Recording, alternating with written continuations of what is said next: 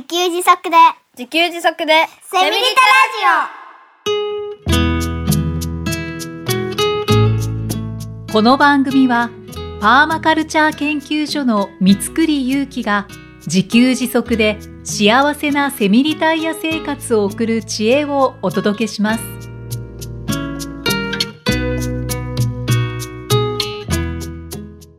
こんにちは。自給自足の専門家、パーマカルチャー研究所の三栗祐樹です。こんにちは。進行役の生きみえです。三栗さん、今回もよろしくお願いいたします。よろしくお願いします。さて、いよいよ、はい、今年の種まきシーズンが始まったようですね。そうですね。これ、放送はごがつはちにちですね。はい。はい、収録は現在しがつじゅうしちにちですので、はい。はい。そんな時期でございます。そんな時期ですね。これえっと、ごがつようかだともうシーズン真っ盛りですか？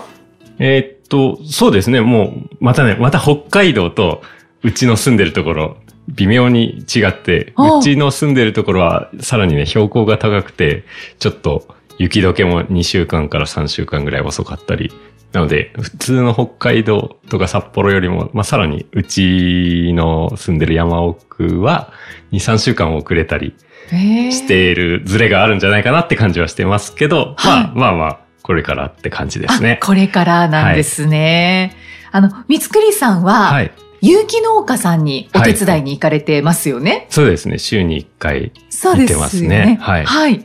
で、まあそちらも、まあ種まきシーズンが、始まってきたんじゃないかと思うんですけれど、はい、どんな状況でしょうか？あ、そうですね。えっとね、しがつから僕行ってるんですよね、週にいっかいね。はい。だから、はい、まあ今じゅうしちにちなので、これまでにかい行ってきたんですよね。うんうん。うん、で、まあ初回が、えー、かぼちゃの苗を入れる土作り、まあ土を混ぜて、はい、何種類かの土を混ぜて、育苗ポットに土を入れるっていう作業をやるんですけども、はいはいはい、まあその作業を初回にやったんですよね。はいはい。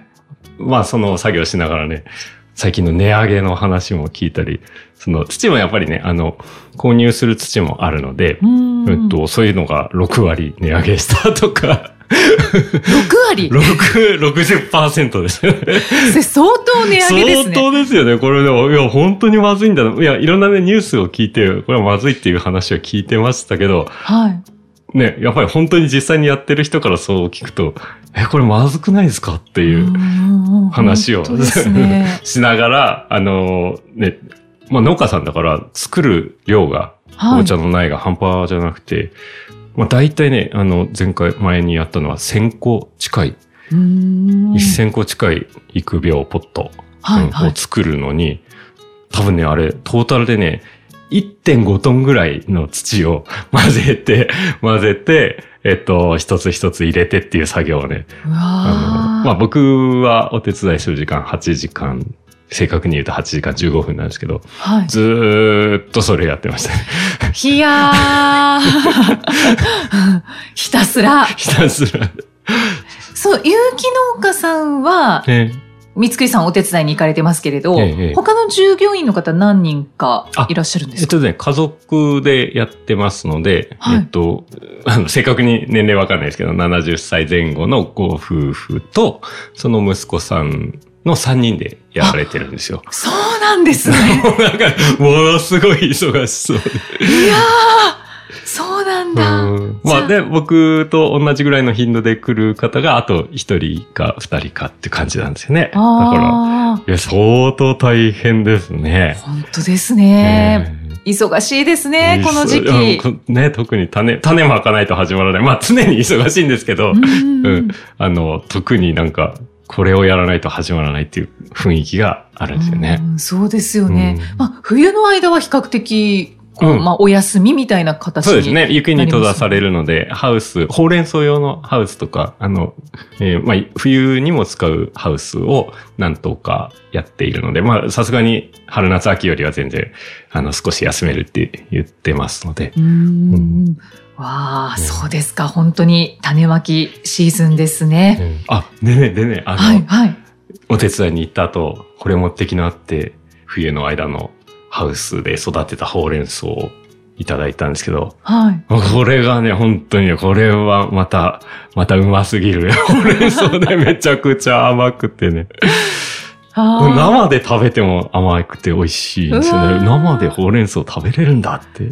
そうですね、確かに生で食べても甘くて美味しいぐらいのね、本当に美味しいのが、だからしがつってもう冬保存してた野菜なくなってくるので、はい、うん、それをいただいてすごいありがたかった、うわという感じでしたね、雪農家さん。しかも、しかも有機野菜ですよね。そうね、もうめちゃくちゃうまいですよ。なんか肉厚のほうれん草ってあったりするじゃないですか。あ、はいはいはい。ああいう感じなんですか？そう、あ、肉厚ではありますね、言われてみるとね。まあ、と特にね、僕が印象に残ってるのは茎、茎が本当に甘くて、もう茎食べまくりたい感じですね。健康にもなっちゃいます。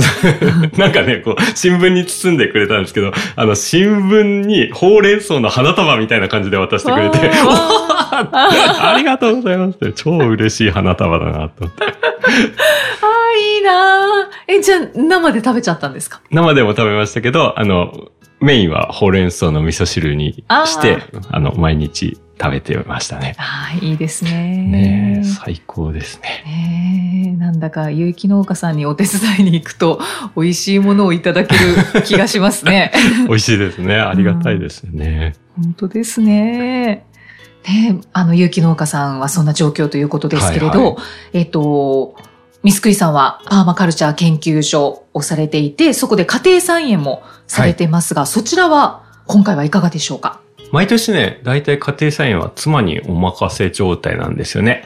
で、僕はなんかな、なんかね、妻も楽しそうにやってて、いろんなのを、あ、これも植えたいとかって、まあ、二人でやってるようで、僕はね、やってるのっていちわりぐらいの面積で、ちょっと葉物を育てるぐらいしかやってなかったんですよね。うーん、で、それが例年なんですけど、はい、あの、今年ね、さんがつになんか、その畑のことをちゃんと話をしまして、おうおう、うん、で、妻がちょっとね、去年うまくいかなくて心が折れたみたいなことを言って、で、あの、もうちょっとやってほしいって僕に言ってくれて、はいはい。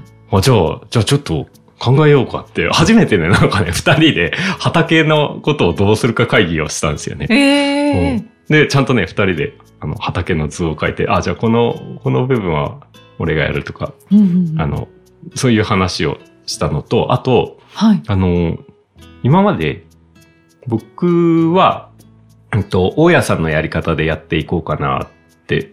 で、そしたら、まあ、大家さん、あ、上手なので、はい、えっと、しっかり野菜も取れるんですけど、えっと、まあ、化成肥料を使ってるんですよね。うんうん、で、まあ、化成肥料って、あの、まあ、パーマカルチャー的に言えば、まあ、できれば使わずに有機的な方が、なんかこう、環境に良さそうとか、ね。ああ、確かにそうですね。そんなイメージもあるじゃないですか。はい。で、化成肥料を使いすぎると土が硬くなるよとかね。うん、うん。あの、地下水を汚すよなんていう話もあったりしますので、で、値上げもあると。うんうん、そうだ。そう。やっぱりホームセンターで僕が見てても明らかに値上げしてる。それもね、やっぱりろくわりぐらい値上げしてる感じはするんですよね。うん、うん、ということで、やっぱりパーマカルチャー研究所として化成肥料使わず、せっかく有機農家さんに習いに行ってんだから、はい、うちも有機農家というか、有機農業、有機でやってみようかと。うんうんうん、要は化成肥料使わずにやってみようかと。はい。で、もうなんかね、それ決めたんですよね。おー。うん、そしたら、なんか、なんかね、あの、その話聞いて僕すごいワクワクしてきて、はい、なんか、あ、有機農家さんで習ってきたやり方を自分で試せるじゃないかって思ったら、すごい楽しくなってきて。確かに。ね。で、なんかね、もう、あの、全然わかんないですけど、なんかできる気がしてきちゃって。で、あの、ちょうどね、おととい、うんと、ビニールハウスを張ったんですよね。うん、はい、で、あの、去年もちょっと秋頃、落ち葉拾いましたっていう話もしましたけど、うん、はい、あの、落ち葉堆肥も作ったりして、なんかね、今すごい、すごい楽しくやってます。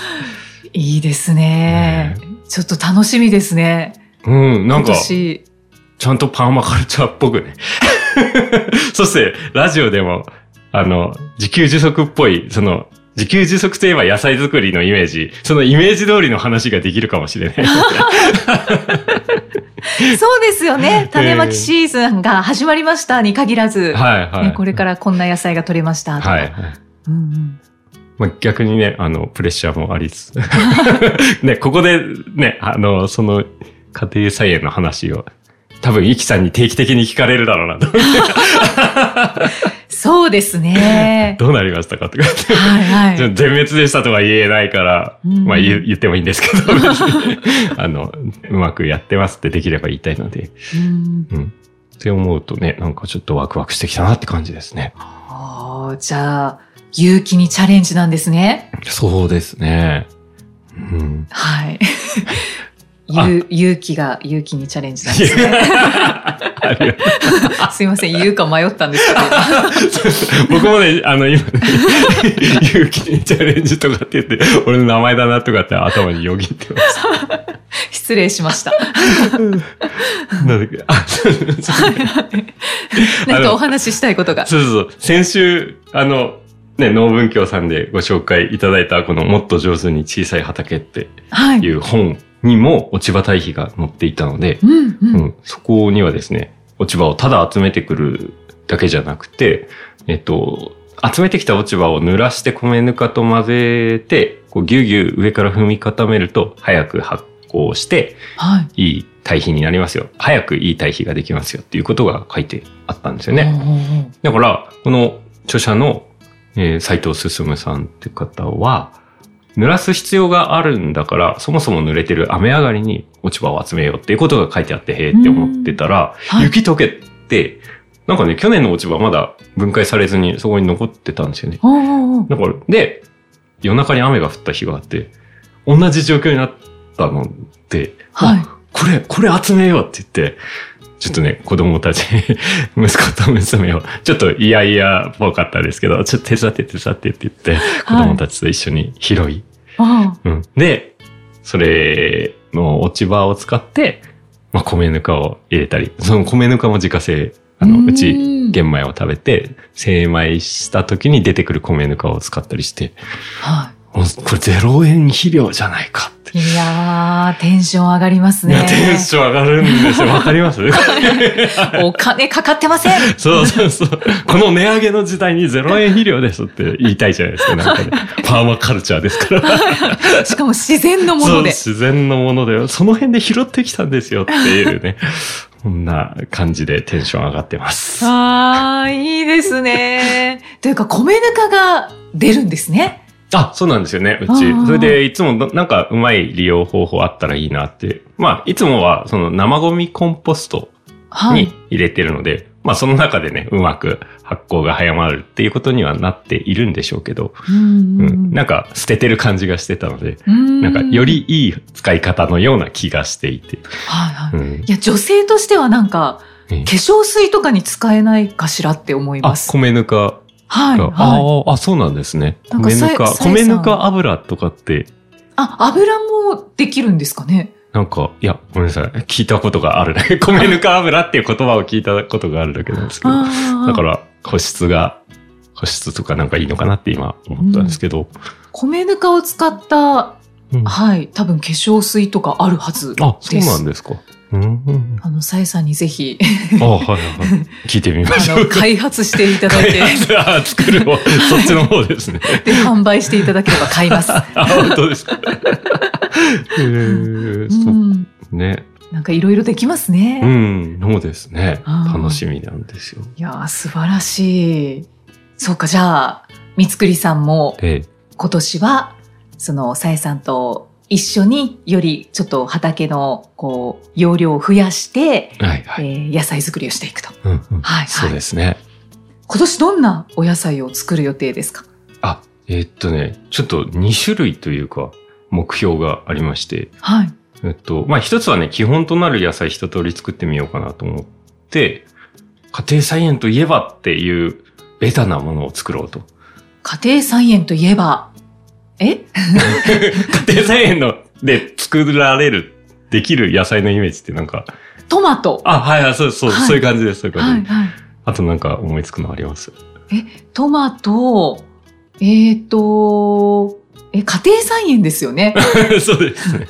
なんか急に出てこなかった。きゅうり？あ、はい、はい、そうですね。な、なんかそんな感じで、あの、家庭菜園といえばというか、まあ、野菜といえばですよね。はい、はい。あの、トマト、きゅうり、ナス、ピーマン、キャベツ、白菜、大根とかって、まあ、基本となる野菜というか、うんうん、野菜といえばそういう感じじゃないですか。はいはい。そういうなんか、ベタな野菜というか、うん、まあ、ベタって言っても、ナスとかすごい、実がなる野菜ってすごい難しいと言われているんですけど、あ、うん、まあ、ちょっとやってみようかなと思っているので、まあ、だから、そういう基本となる野菜を作ってみたいっていう目標が一つと、うんうんはい、もう一つですね、目標が、えっと、パーマカルチャースクールをやってますっていう話がしてたかな。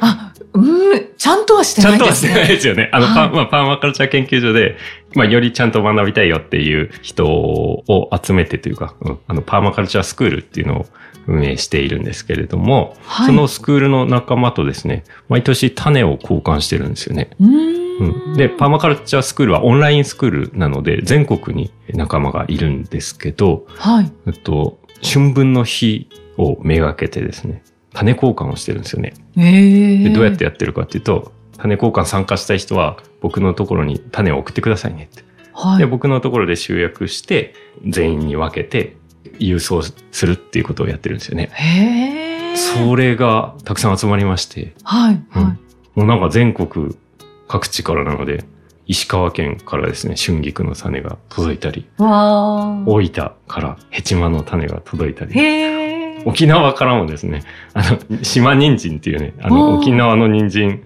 あの、育つのかどうかわかんないですけど、はい。来たり、まあ、東京の日野市から大豆が来たり、なんかね、じゅっしゅるい近い種が集まってきたので、とりあえず発芽させて、まあ、収穫できるかわかんないですけど、とりあえず植えてみるっていうのが、まだ二つ目の目標であるんですよね。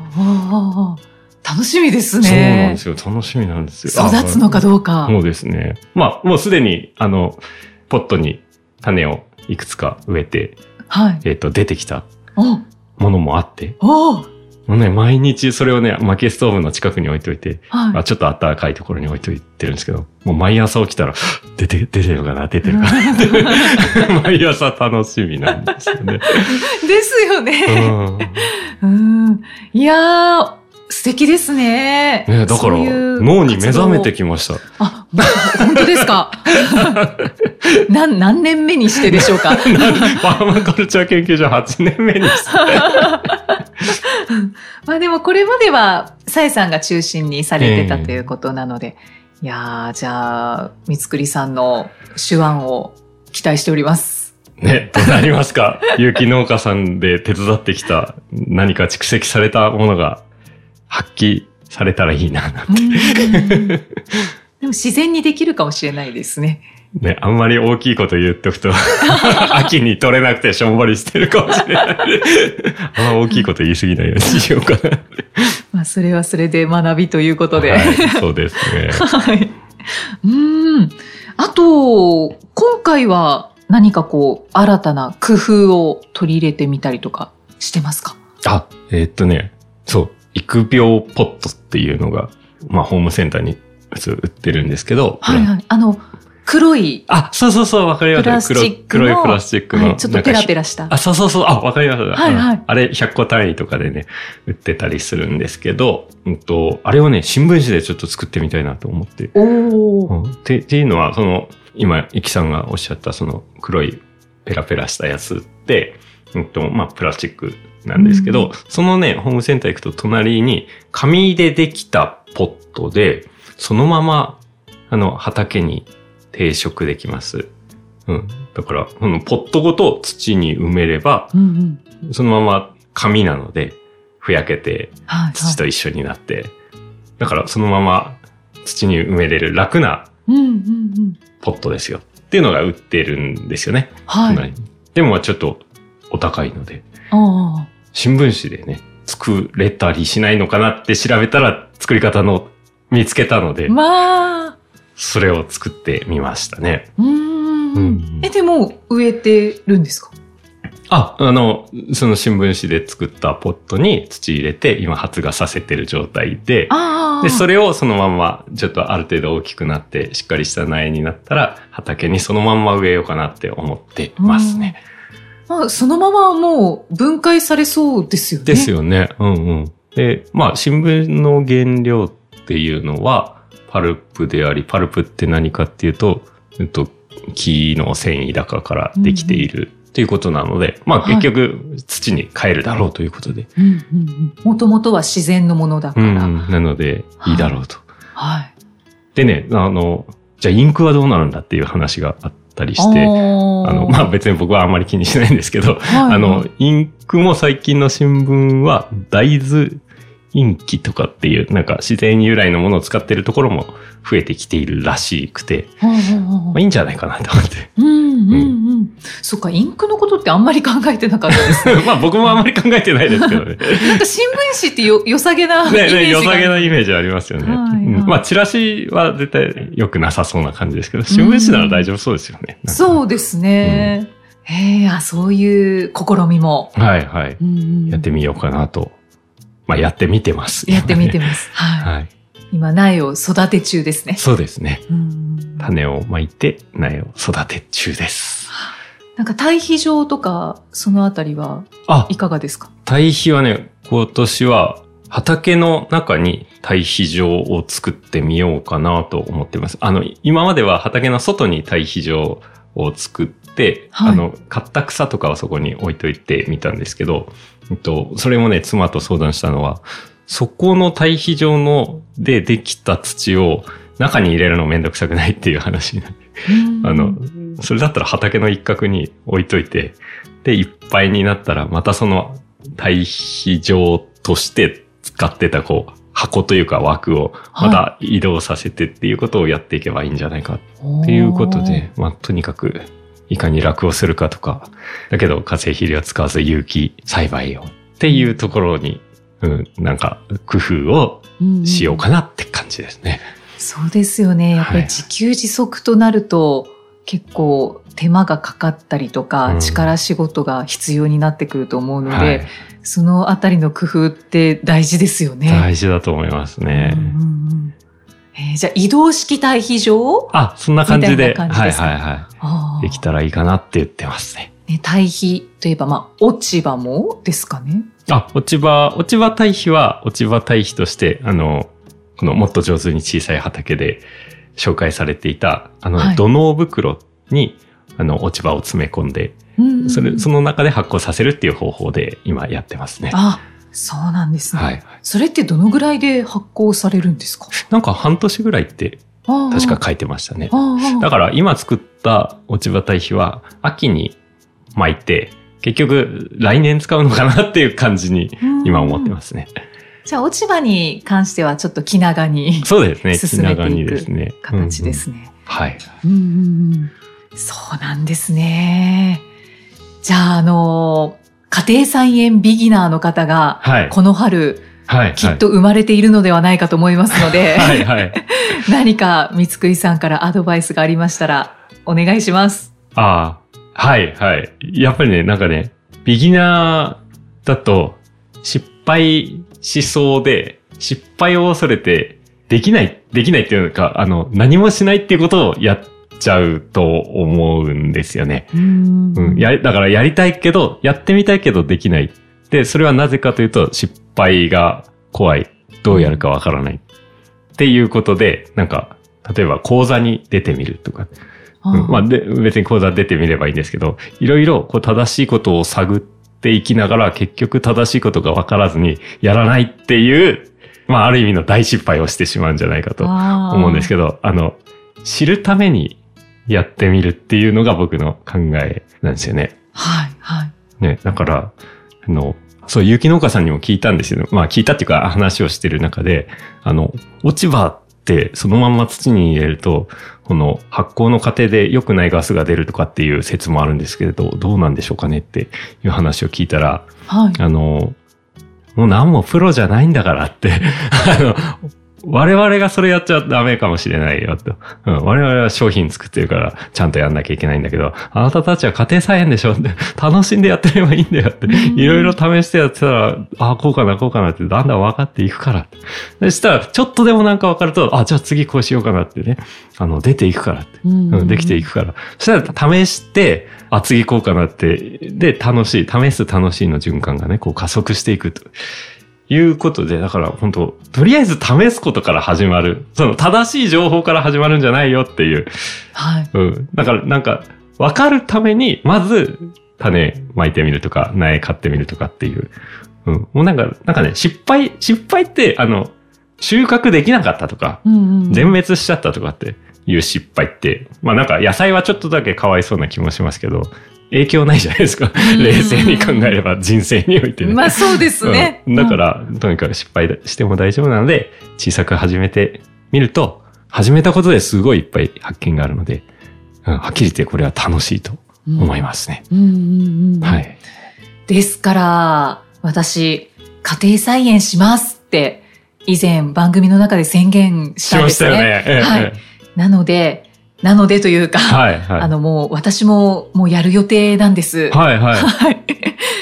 ですから今のアドバイスを私もしかと受け止めて、はいはいはい、その正しい方向から入っていくのではなくって、やりたいからやってみるっていう。ああ、そうですね。そっちから、はい、入って。そっちの方が楽しいと思います。失敗しながらもちょっと楽しんでいきたいなと思います。はいはいはいはい、自分で植えるとね、どうなったかなってこう子供を育てる感じで可愛いと思います。そうですね。はい、本当に。